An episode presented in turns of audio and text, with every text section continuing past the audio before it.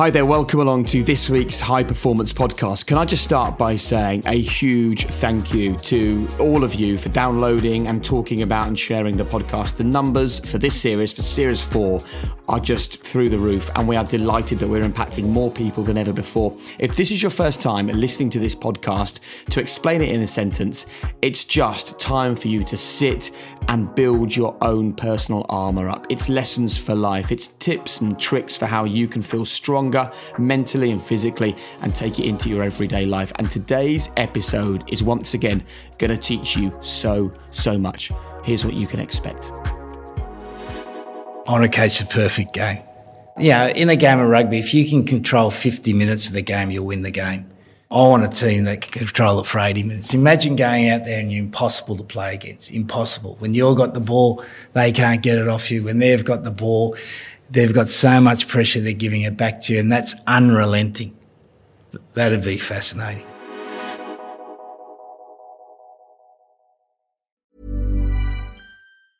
I'm Sandra, and I'm just the professional your small business was looking for. But you didn't hire me because you didn't use LinkedIn jobs. LinkedIn has professionals you can't find anywhere else, including those who aren't actively looking for a new job but might be open to the perfect role, like me.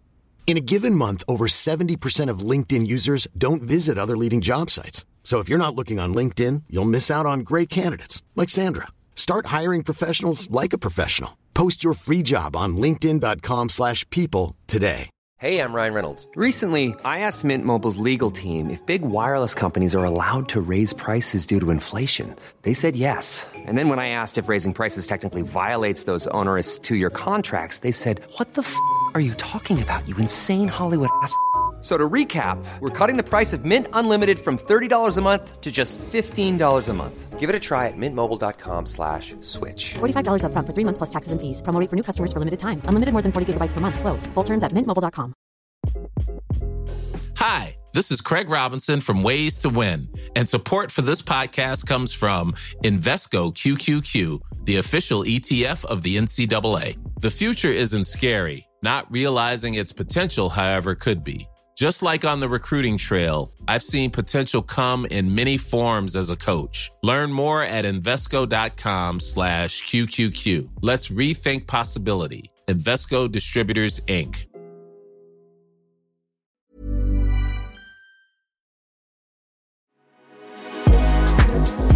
I really can't wait for you to hear this. It's one of my favourite episodes. Before we go any further, please rate and review this podcast. Please check us out on YouTube. Just type in High Performance Podcast onto YouTube. Follow us at High Performance on Instagram. But whatever you do, make the High Performance Podcast part of your weekly ritual to make your life richer and greater than ever. Thanks for being with us. This week's episode is a cracker.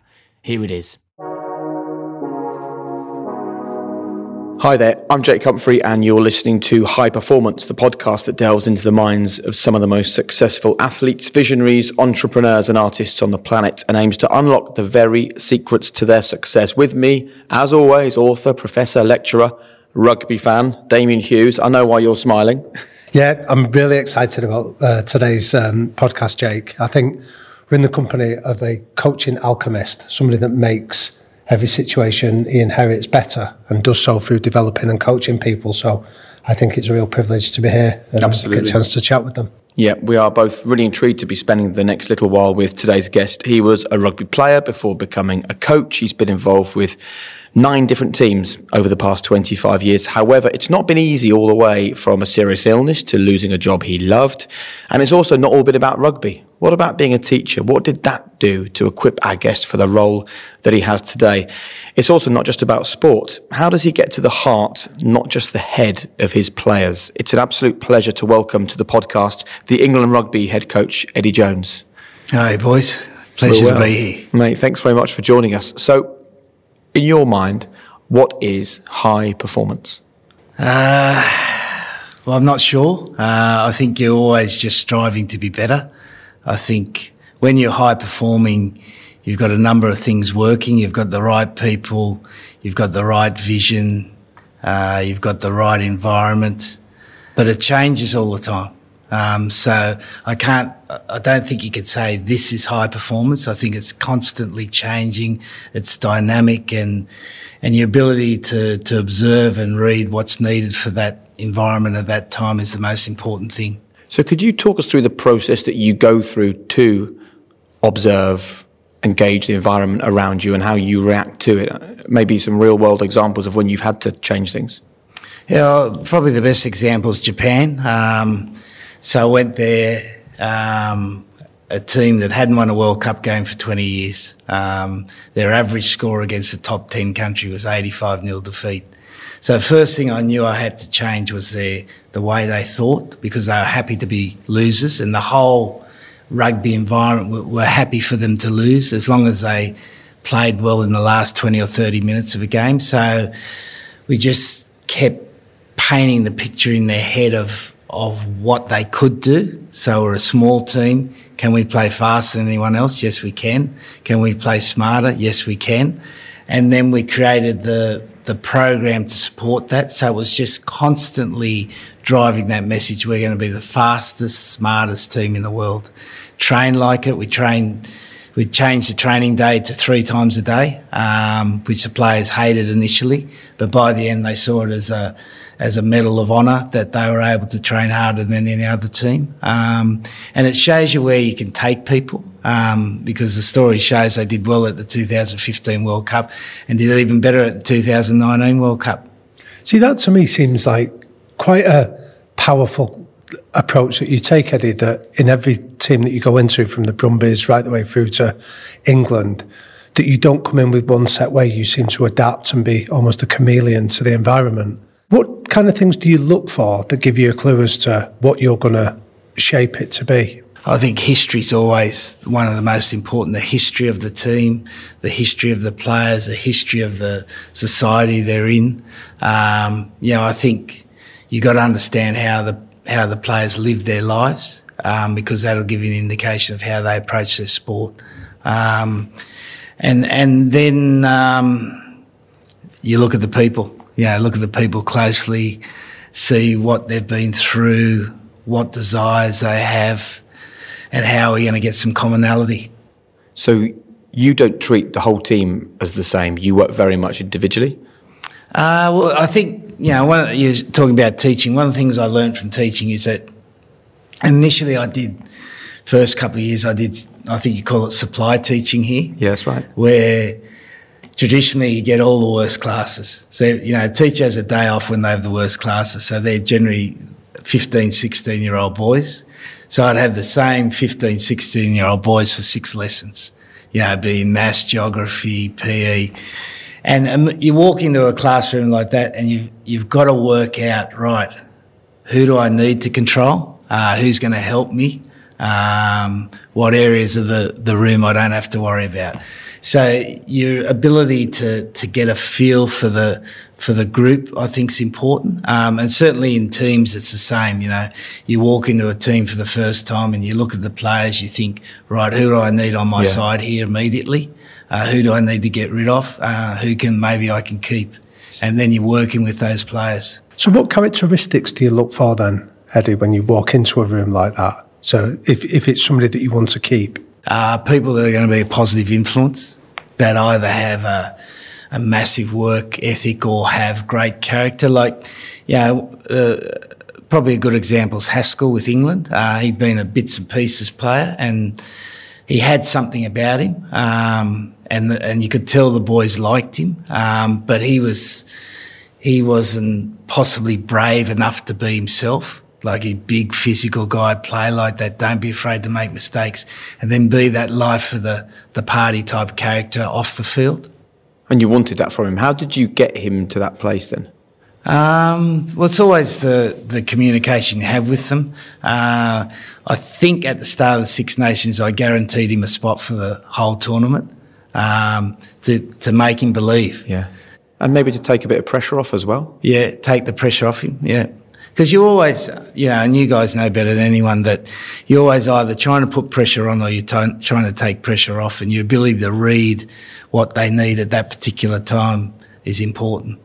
See, but one of the great skills that I would attribute to you, Eddie, is your ability to read a room.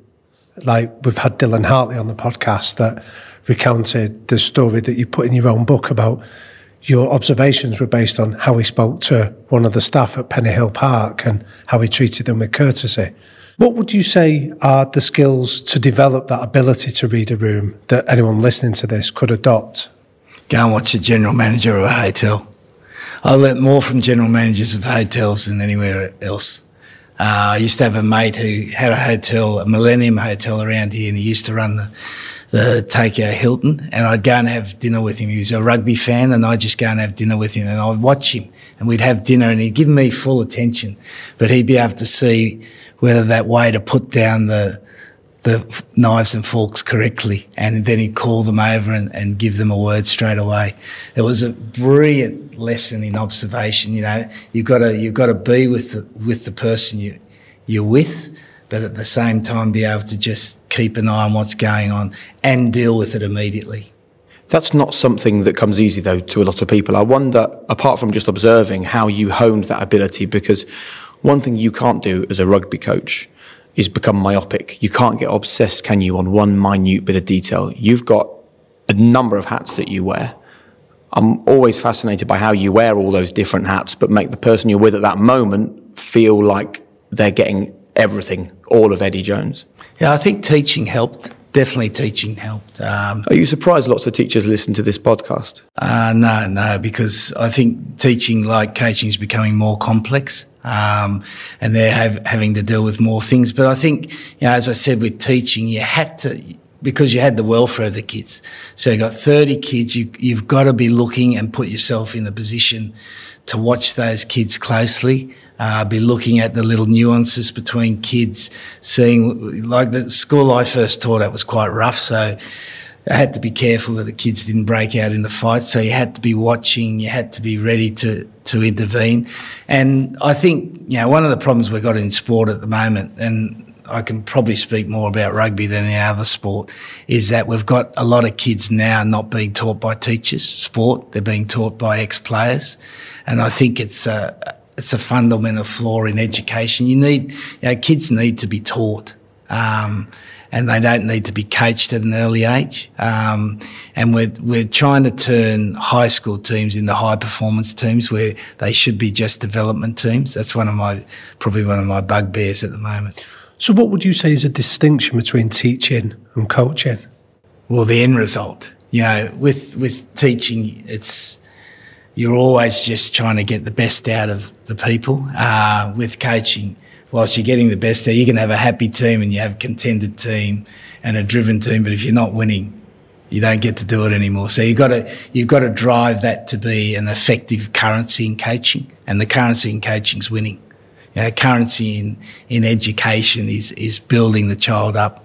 One thing I'm, I'm really interested in talking about on this podcast is is self belief.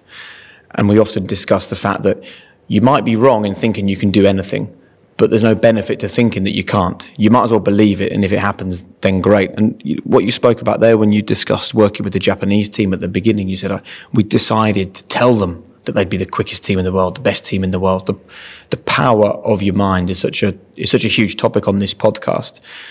How important do you think it is? And do you believe you can get any player to be a better player by believing they're a better player?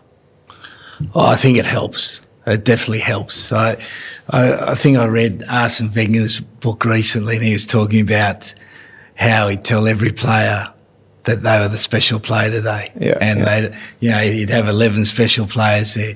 But getting players to believe, making them feel good, you know, that think, feel, act is, is so true. So you've got to get them to believe in themselves and believe in their strengths. And the really good players are the ones who who manufacture their own game and they play to their strengths. Like the not so good players are the players who don't understand what they can and can't do.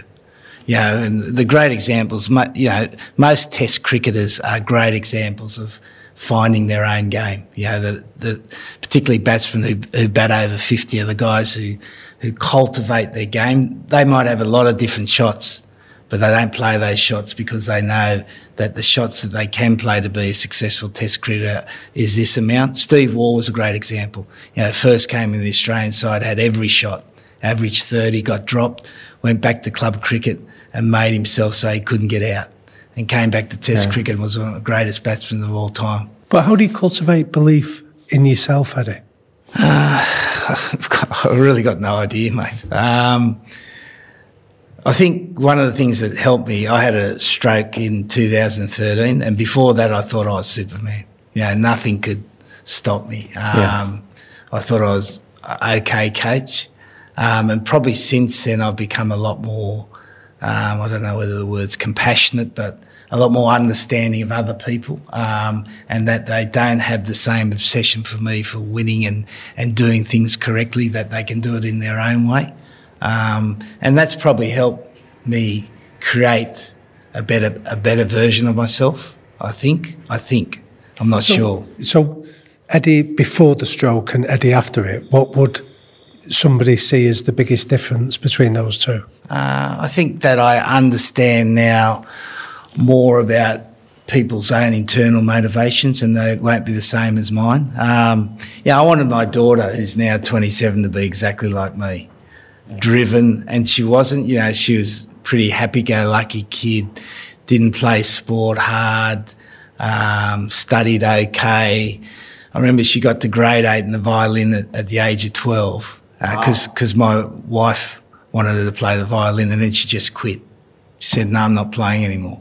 Um, and she's turned out that she's, she went to university in England and she's turned out now she's working in rugby in Australia and she's, know, she's at it all the time. So it's, it's funny how things turn around. But yeah, I think, I think I understand people's motivations better now. So before the stroke, people who weren't buying into your level of discipline and motivation, what did you think before the stroke was the right way to deal with those people? And what do you think now is the right way? Because we have a lot of leaders that listen to this that struggle with getting the people in their team to come on the journey with them. Yeah, I think, you know, it was more of a do what I say. And if you don't do what I say, well, I don't have much room for you. And now I think it's more a balance of sometimes you've got to still do that. Um, but but now guiding people to where they can go, and particularly players now, like younger players now, needed to be guided, and they're much better educated players now, much better educated in in their psych- psychological aspects, social aspects, skill aspects. So your ability to give them opportunities to find the best way to do it themselves, rather than you telling them, I think is is the most important distinction. So why did the stroke do that? I think it, it made me realise that you just can't keep going. You can't keep doing it. You know, I was relentless. I'd work and work and work. And when I had the stroke, I had to slow down a little bit and I had to think. And I, I found God in that time. Uh, I went to church. Um, and uh, so it was a, a pretty significant event in my life. See, what intrigues me on that, Eddie, is that you'd almost had a warning before this, hadn't you? I've heard you speak about your experience at Queensland, where Yeah. where you were reacting to what had happened with Australia, and you you almost acted in haste and and repented in leisure. Why didn't you learn the lesson at Queensland, but it took something like a stroke to finally make you aware?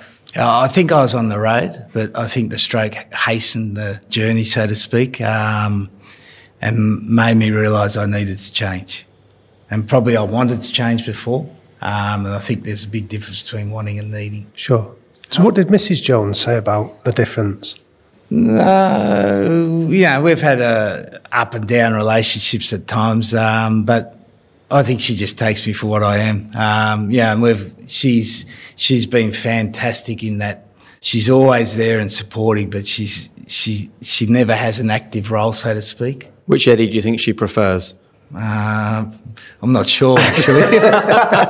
she keeps you guessing. I'm interested um, to just explore that relationship with God and why that, that's been significant for you and, and for your career. How's that changed things? Uh, just it, it made me realise that I think we're all on, on earth for some sort of purpose, and and and maybe the only thing I can be good at is coaching. So I wanted to make sure I, I maximised what I was supposed to be on earth for.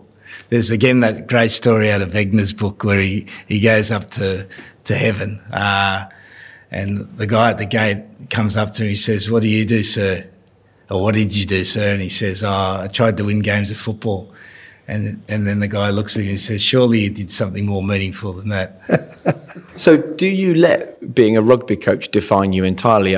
We've had Jonny Wilkinson, who obviously you know well on this podcast. He told us that doing the washing up is no less important than winning the Rugby World Cup because to win a game of rugby, you use your body to achieve a goal. The washing up is the same thing, and that if he put more importance on being a rugby player than a dad or a husband or doing the washing up, no longer being a rugby player means he's less important, and he wasn't willing to accept that do you define yourself as a as a rugby coach?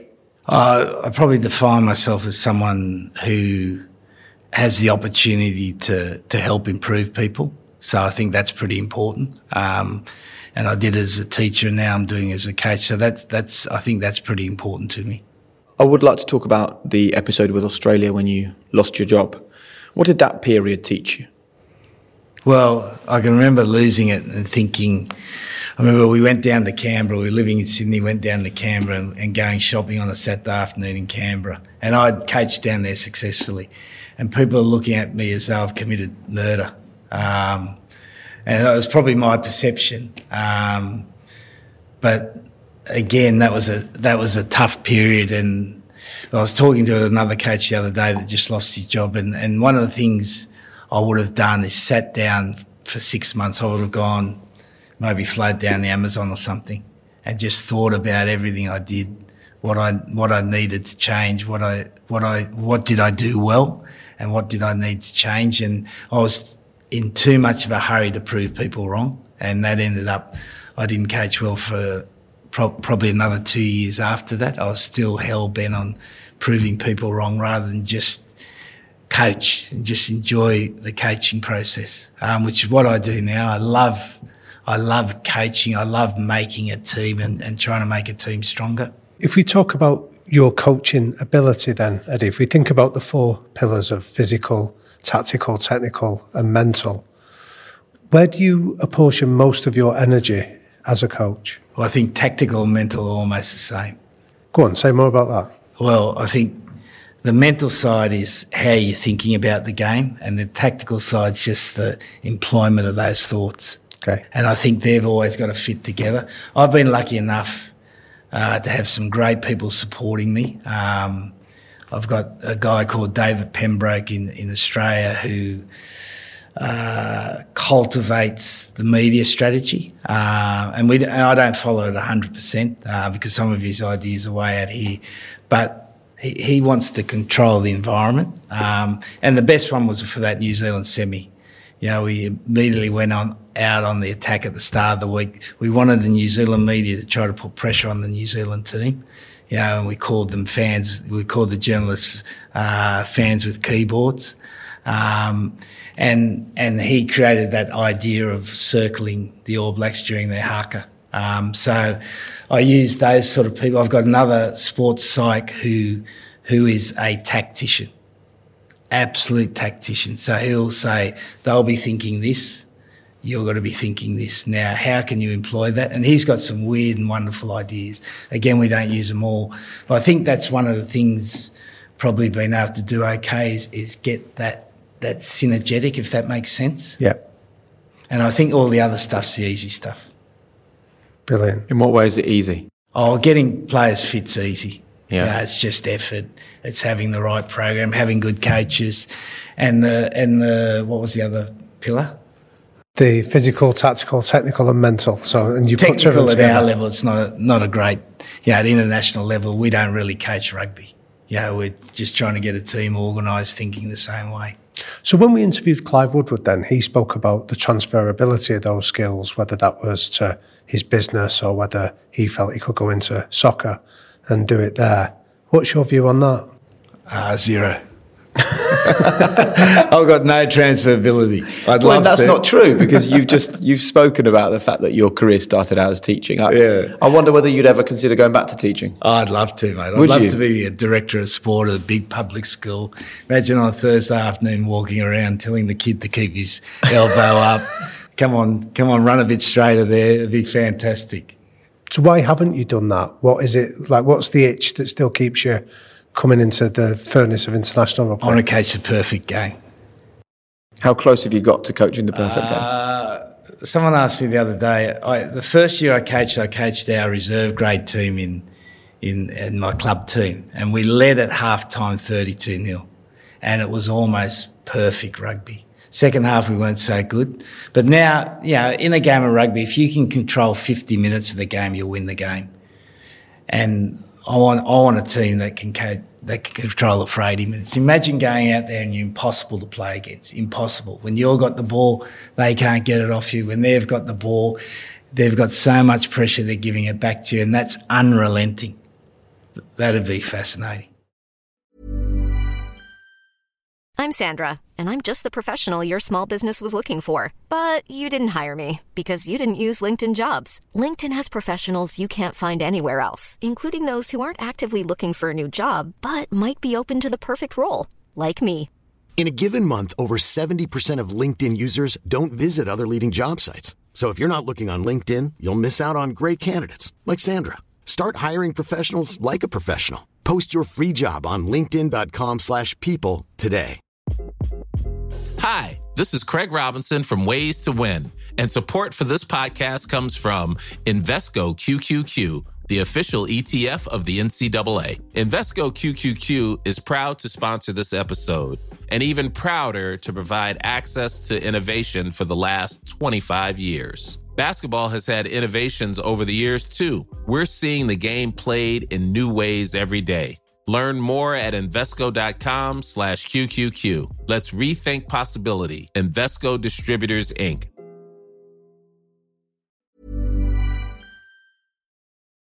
So what would you say would be the ingredients of a perfect game then for a team? So if you had to, so if you could instill characteristics in that team, what would they be doing that would deliver the, that outcome? They have to love the grind, mate. Because, you know, all the good things in sport are hard work.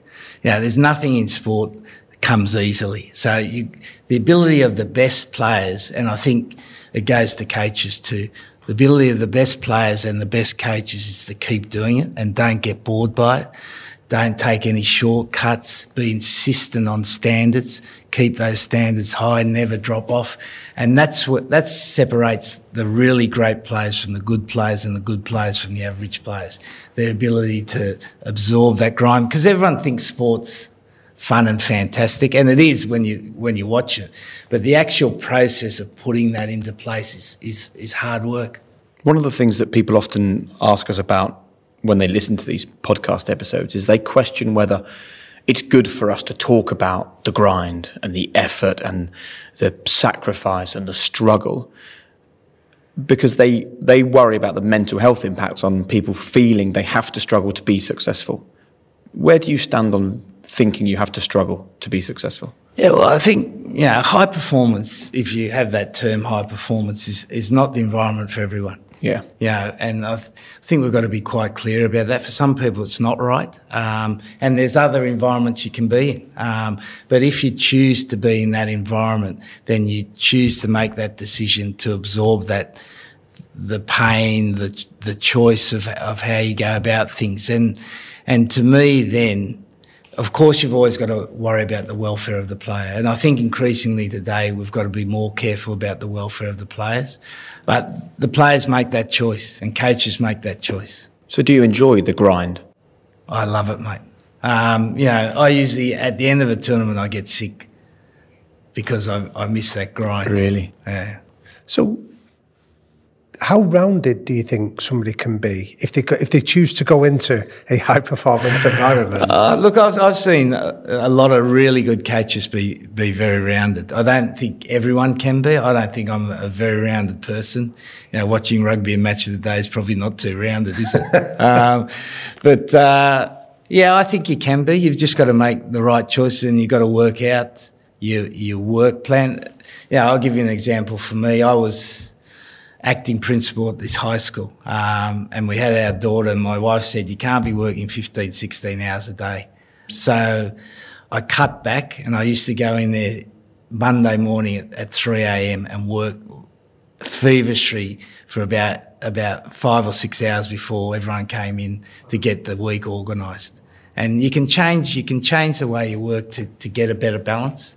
regardless of your career or industry, do you think that to be at the elite level, to get to the top, that is the level of relentless dedication that's required? Can you get there without that?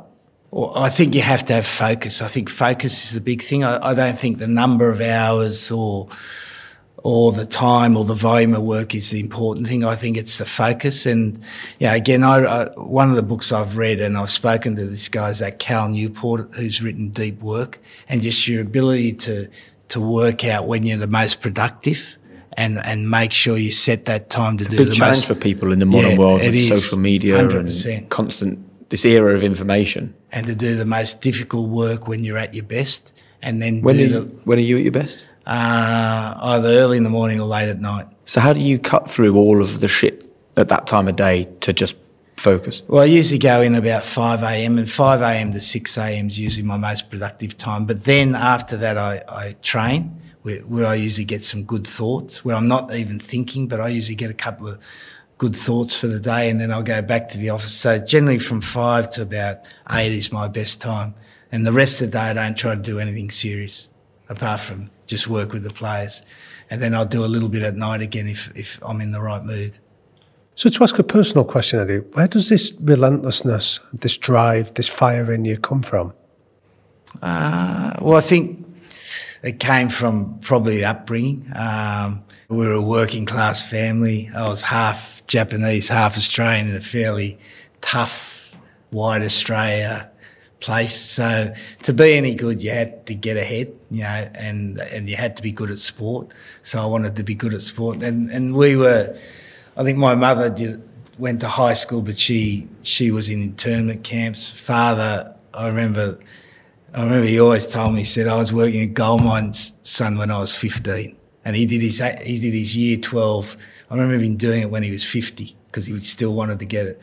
So we had that, we had that nice commonality about who we were, but the opportunities of what we could do. Um, yeah, my eldest sister's a director of a big architecture company. She's brilliant. She's uh, she's got a couple of doctorates, I think. Uh, lectures at a university, so she's driven in her own way. My middle sister's driven by by she just bops around from one thing to the other. She's you know she's taught nearly every subject.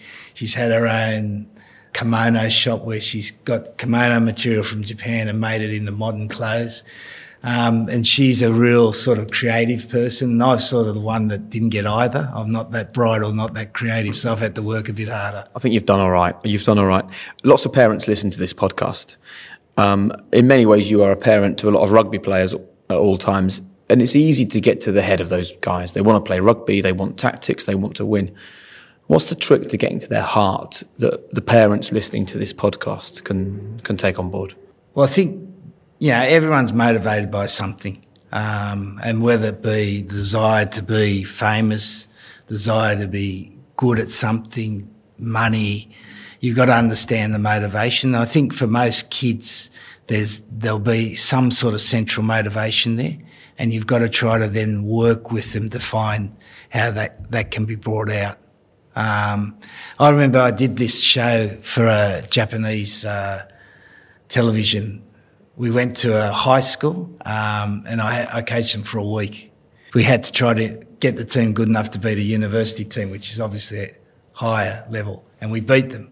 And, one, and again, one of the most enjoyable kids. I remember there was this quite overweight prop, um, and he was bloody terrible. Um, you know, didn't want to get involved in the game, stood back, and I, I wanted to get an association. I gave him a nickname, um, and then I, I did little bits of extra work with him all week, and he made this one big run in the game. And I can remember after the game, the boys were so happy for him. And I think that's the same in parenting. You got to you've got to just try to find how you can how you can get a strong connection on something they like doing. And kids these days, the hard thing I would say the kids these days have so many things going on in their life, and maybe you've got to try to get them to focus on a, a few less things. But like a head coach, remember that nothing's neutral. Everything you say or do. See, but I was going to ask you around so your own background of coming up in that of being an outsider in a working class community, and then being a father yourself and working in the sort of elite environments of um, of England rugby now. How do you sort of get kids to tap into those fundamentals because they're almost entitled or privileged, or some people have described them as being soft through conditioning of society. How do you cut through that to get to tap into that desire? Well, I think again for each player, there's a, there's a certain certain way in, so to speak, and yeah, I always remember a great coach of mine said, unless you're able to to generate an emotional connection with a player, you won't get a result. And they've got to remember conversations you have. Like, I bet you can remember the teacher that you either liked a lot or disliked because he said something to you that either made you feel absolutely fantastic or made you made you think I've got to change something. And that's what you're always searching for, that one way to get that connection with the player to make them want to do something that, that's maybe uncomfortable for them that's going to make them a little bit better. And it's, you know, you're a bit like a, you, have got to be afraid to be wrong. That's that's the hard thing, you know. And you can you can sometimes lose a player because you go gone the wrong way with them. You know, we've got one player we call the bowling ball because that's what we want him to be, and he loves it. You know, he resonates with that, and that's that's become a way that he's changed the way he plays. So, is it one example of a relationship that has given you the most satisfaction as a, uh, as a coach, where you built that relationship and seen seen them blossom as a consequence? Uh, well, I coached in South Africa. I coached a halfback called Fourie du Preez, uh, brilliant player, and uh, he was the first South African to play Japanese club rugby. And he came over. I had a like a really good professional relationship with him. He'd play the game two rucks ahead of everyone else, and then he came to came to Suntory and played for Suntory, and he just blossomed as a person. Uh, became a real leader. Japanese boys loved him. He really it, it, changed the way he was, and, and you could see the growth. And then he played in the he won the World Cup in 2007, played in 2011 hadn't played any international rugby until the 2015 World Cup. Didn't play for nine months. Then, for the rugby people out there, they'll remember the semi-final he played against the All Blacks, where they nearly beat them, and he was absolutely brilliant. I've never seen a guy who was able to start as quite a shy Afrikaans boy to blossom into this global star. And as a coach, you only get one chance to make a first impression. What are your tips and tricks for day one in a new job? What are the things you always make sure you do? Always try to light their eyes up. Yeah, that's that's the main thing. Show them where they're going to go, and then the coach's job is to create the pathway to take them there. But always work from the, the end backwards. So this is where we're going, boys. Um, this is what we're going to have to do to get there. Uh, now make a choice and set that in stone almost right from the first day. Because you want people to be part of something special. You know, you, you want them to feel like this is going to be something that no one else is going to do and that, and that they've got a part to play in this and then you'll get a bit more out of them. So how, how do you choose the thing though? Uh, well, I think it's generally it's pretty in rugby. It's pretty obvious. Like you know, for England, we wanted to win the World Cup, but now it's more than that. We want to be a, a great team, and I know we get criticised for saying that because it's putting ourselves. But why not? Why wouldn't you want to be? Who wants to be an average team? There's a pattern here with after you you wanted to win the World Cup in 2003, and then you've uh, in the final you lost, and then you went on that second cycle where things started to unravel for you. What are you doing differently with this with this second cycle of the England team you've got now than what you would have done with Australia? A, a real focus on being great uh, rather than winning. Right. Um, so it's almost, yeah, they say the difference between process and the outcome driven. I don't, I never think it's as, as clear as that. Yep. But what we want to focus on is the players more themselves. It is important what the team does, but I want the players to be the best version of themselves, and, and we're giving them a lot more ownership. Like on a Monday, they now come in and they work out what they're doing before lunch. So they've got to organise their coaches to, to work out their schedule. And it's just those little changes we're trying to bring in. We don't have well-being anymore. Right. So when they come down in the morning, if they're, if they're not right, find, find the person you need. And what's the skill that you're trying to develop in them by doing that? uh, get the team to be much more self-regulated. Right. You know, I think the greatest teams or any organisation is the self-regulation is the important thing where the members of the team drive the team. It's not the leaders who drive the team. The leaders are just pushing and prodding and, and guiding, but the team's driving the team. Brilliant. Um, before we move on to our quickfire questions at the end, Eddie, your relationship with failure. How do you develop a relationship with failure so it doesn't derail you? I think there's a whole cycle of success and failure that you just keep going. So I know now we're right at the end of what we're doing now. We've just won nine games in a row, been a World Cup final, won basically two Six Nations, but we've got to break it and, and go again. And that takes some pain um, because it means that we might have to change some personnel, might have to change some players. It means we might have to change the way we play a little bit and you don't know whether that's going to be successful.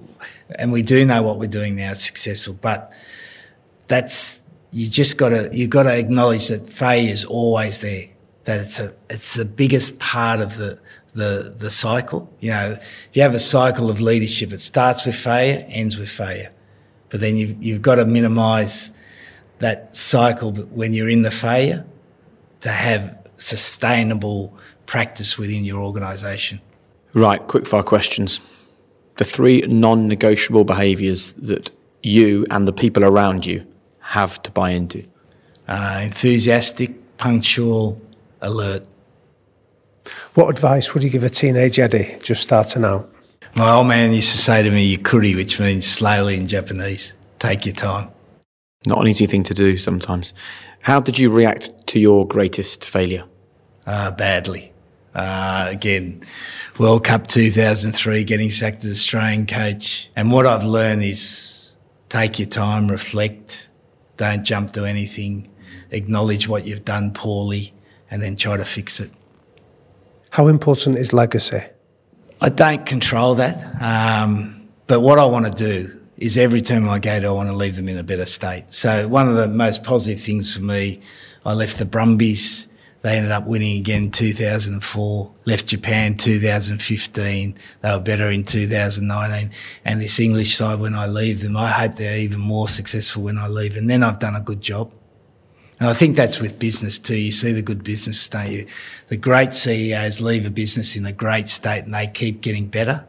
And they say, well, we don't miss him. But he's actually put that in place.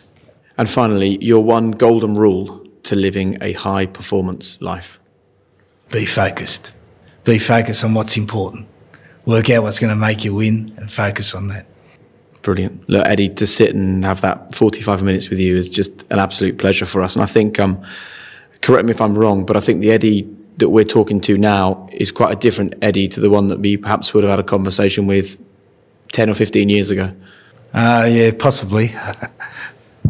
no, it's been a pleasure, guys. I really enjoyed chatting and doing a, a, great job with the podcast. So thanks for the invitation. Thanks. And thanks for listening, by the way. I know you've listened to a few. They, are quite important conversations for people to hear, I think, don't you? Yeah, no, they, are great. I, as I said to you off air, I, I love that Matthew McConaughey one. I thought that was quite unique. And I, I bought the book. I wasn't so enamored with the book, but uh, it was a great, great podcast, guys. Good man. Damian. Jake.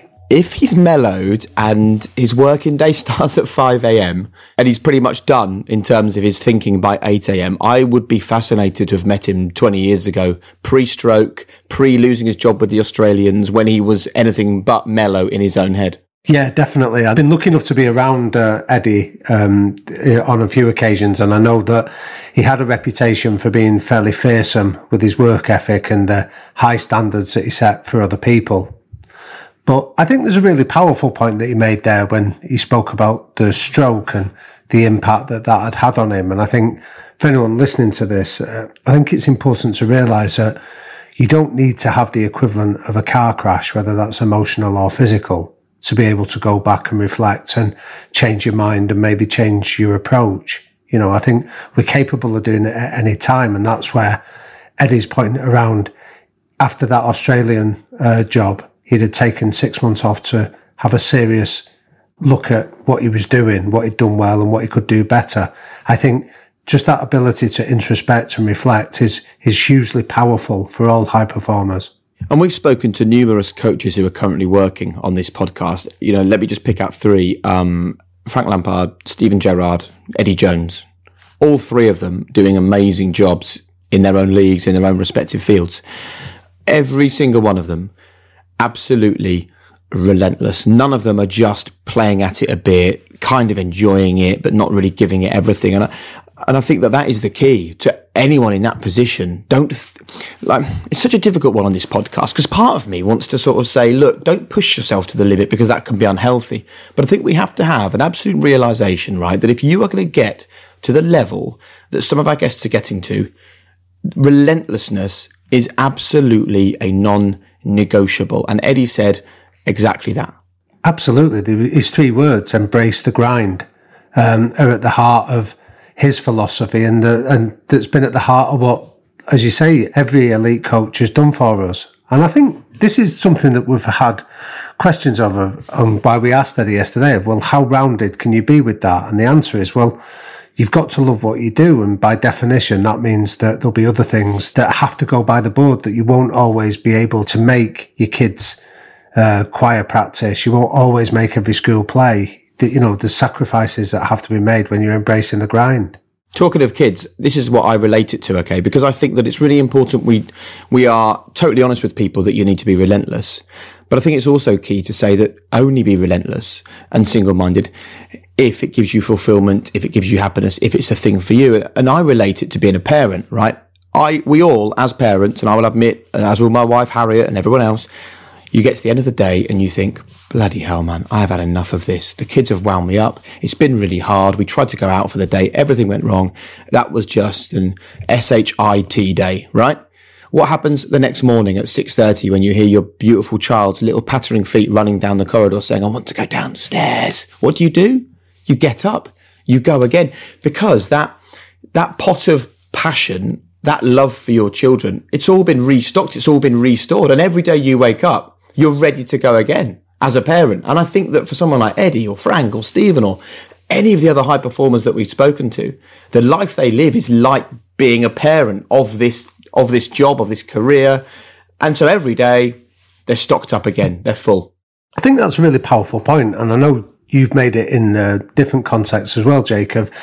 When you speak about consistency and relentless, but there's a key word in the middle of that, which is being happy. And it's about putting joy or happiness at the heart of what you do. So it doesn't feel like a job because you're loving doing it and therefore it feels like a pleasure. You're not thinking about the sacrifices. You're thinking about all the benefits and all the pleasure that you get from it. And I think this is something that I wouldn't want anyone to listen to this and misunderstand that these people are relentless, but they're not doing it because they enjoy the struggle. They're doing it because they enjoy what they get out of it. And that's also a non-negotiable. And actually, sometimes for them, part of the joy and the thrill is the struggle. That let's just be honest. And for other people, they they can't cope with that, and that's absolutely fine. Everyone's different. Yeah. Again, to repeat a phrase that we've used on this in previous episodes is that we're not suggesting there is a way. We're suggesting that there are a number of ways, and it's for everybody to to make their own decision, to use their own judgment as to what's acceptable for them. I know a lot of people often ask us, Damian, about books and things. Um, there's a couple of books which really ring true with Eddie's experiences. I've read uh, one of them, The 5 a.m. Club, and I'm keen to read The Power Hour, which is another one. And the thinking behind that, if you've listened to the pod and you're thinking, man, I love Eddie's relentlessness, I love his sense of achievement, how do I get there? Both of those books talk about making the decision that at the beginning of your day, you're going to get up while everyone else is asleep, while the world is still in slumber, and you are going to achieve. And like Eddie said, by eight o'clock, his thinking, his processes, his day's work is pretty much done. It's kind of like 8 a.m. onwards, anything you achieve is a win. Yeah, definitely. Well, there's the old saying, isn't there? There's no traffic jams on the extra mile. And I think when you go that extra mile and you're prepared to invest yourself in doing something to a high standard, you won't find many people that are getting in your way at that time.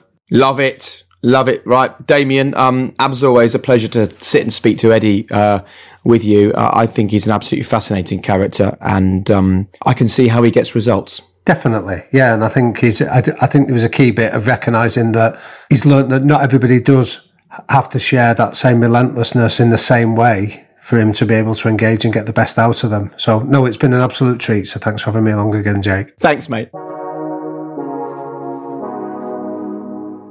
Well, Damian, what an amazing reaction we've had to Josh Warrington. Do you know what? I think that with him, it wasn't just the things that he said, it was the way that he said them that has had so many people talking about sharing and downloading his episode from last week. Just pure passion, wasn't it, Jake? And what I love is the fact that people have got over accents, you know, or got over somebody using a bit of choice language. And rather than get hung up on the irrelevant stuff, they've listened to a lad who's on a journey uh, with self belief. He's come from humble beginnings and yet he's backed himself all the way. And it just, it, it's been incredibly satisfying that people have um, have invested the time to listen to him. There's a really lovely comment we got from Jasper who got in touch. And let me just remind you if you can rate and review this podcast wherever you get your podcasts from, it genuinely makes a huge difference to us being able to continue to give you this content for free. Jasper says, Hi, I would like to just say I love your podcasts. They're so helpful. One of the best podcasts I've ever listened to, and I get onto them every single morning. They help me so much. And another person saying, I wanted to show my appreciation for your pod. Recently, I was forced into a fairly significant career change and it gave me time for reflection. During that process, I found your pod courtesy of a friend. I'm sure I've never listened to anything that carries so much meaning and resonance. The lessons I pick up from people you talk to, I inject directly into my mindset, and it gives me the courage to think and act in a way that not only creates better outcomes, but gives me more satisfaction. I'm a better professional friend and husband for the perspective I've picked up from you and your guests. Please keep it up and understand you're making real, tangible changes in the lives of your listeners. I mean, that's what this is about for us, Damian. We've said a million times it's about the outcome, not the income. And that is an example of the outcome of these episodes. Yeah, I think it's really incredibly humbling that people are just coming with an open mind, being prepared to listen and be influenced by the lessons and the journeys. You know, I think you've said a number of times, Jake, that if you were to add up the hundreds of years worth of learnings that are being passed on in an hour from all of our guests in, in all of the series, I think you'd have to be a fool not to want to think there's something in there for you that you can take away and apply as a as a as a parent, a professional, uh, and as a partner. Thanks also to Martin, who says, honestly, these podcasts are like a, a, new boost of discovery and positivity every single day. He says, it makes me think positively about the future. I'm now counting down the days to be home and have my two teenage sons back in the UK. I'm hooked onto these podcasts. Brilliant stuff. Can't wait to hear the next episode. Well, talking of the next episode, how about a sneaky little listen to what's coming up next from the High Performance Podcast? I don't want to be a flash in the pan. I want I want people to talk about me in the pubs in Belfast and, and Northern Ireland and Ireland and the UK in 20, 30 years' time and remember me for a, well to be a, being a good man and also a great fighter. Oh, I'm excited about that as well, Damian. And that's what I love about this this series is that we're dropping episodes on Mondays and Wednesdays, and so people who've just listened to this have only got a couple of days to wait until they hear from Carl Frampton. And again, he is a man with single-minded determination to achieve one thing and one thing only, and that is to be a triple weight champion. Um, I just hope it happens for him because he's pinning a lot of hopes on it, isn't he? Yeah, he's invested an awful lot on it. I think he's um, he's spoken about that. He feels that that will allow him to truly be in rare company. That no other Irish fighter has ever won three world titles in the past. So he feels that that secures his legendary status. Although I feel that both of us believe that he's already got there. He doesn't need this to validate him. I think there's a, big element of that. You know, we've spoken so much on this podcast about life's about the journey, not the destination. And we do have to be careful about thinking too much about where we end up because the journey is a lot longer than the arrival. Damian, thank you so much as always. It's, it's just fascinating watching this grow and develop and become a bit of a monster, really, isn't it? yeah. And, it, and it's incredibly satisfying, you know, like you say, if people are listening and taking real benefit away that they can use with their children and for the next generation as well. That gives us both an awful lot of um, satisfaction. Wonderful. Thank you so much, Damian, as always. We couldn't do this without you. Thank you to Will. Thank you to Hannah. Thanks to Finn and Sophie at Rethink Audio for their hard work on this episode. A big shout out, as always, to Lotus Cars. You know that we couldn't do it without them, and they've been there since the very beginning. Most of all, though, thanks to all of you at home. Look, we just are lucky enough to have these conversations, Damian and myself. What really is making this podcast have the kind of impact we dreamed of is you sharing it talking about it, understanding that every single life can be improved from listening to this podcast. And the plans continue to be big. We'll see you very soon for another episode of the High Performance Podcast.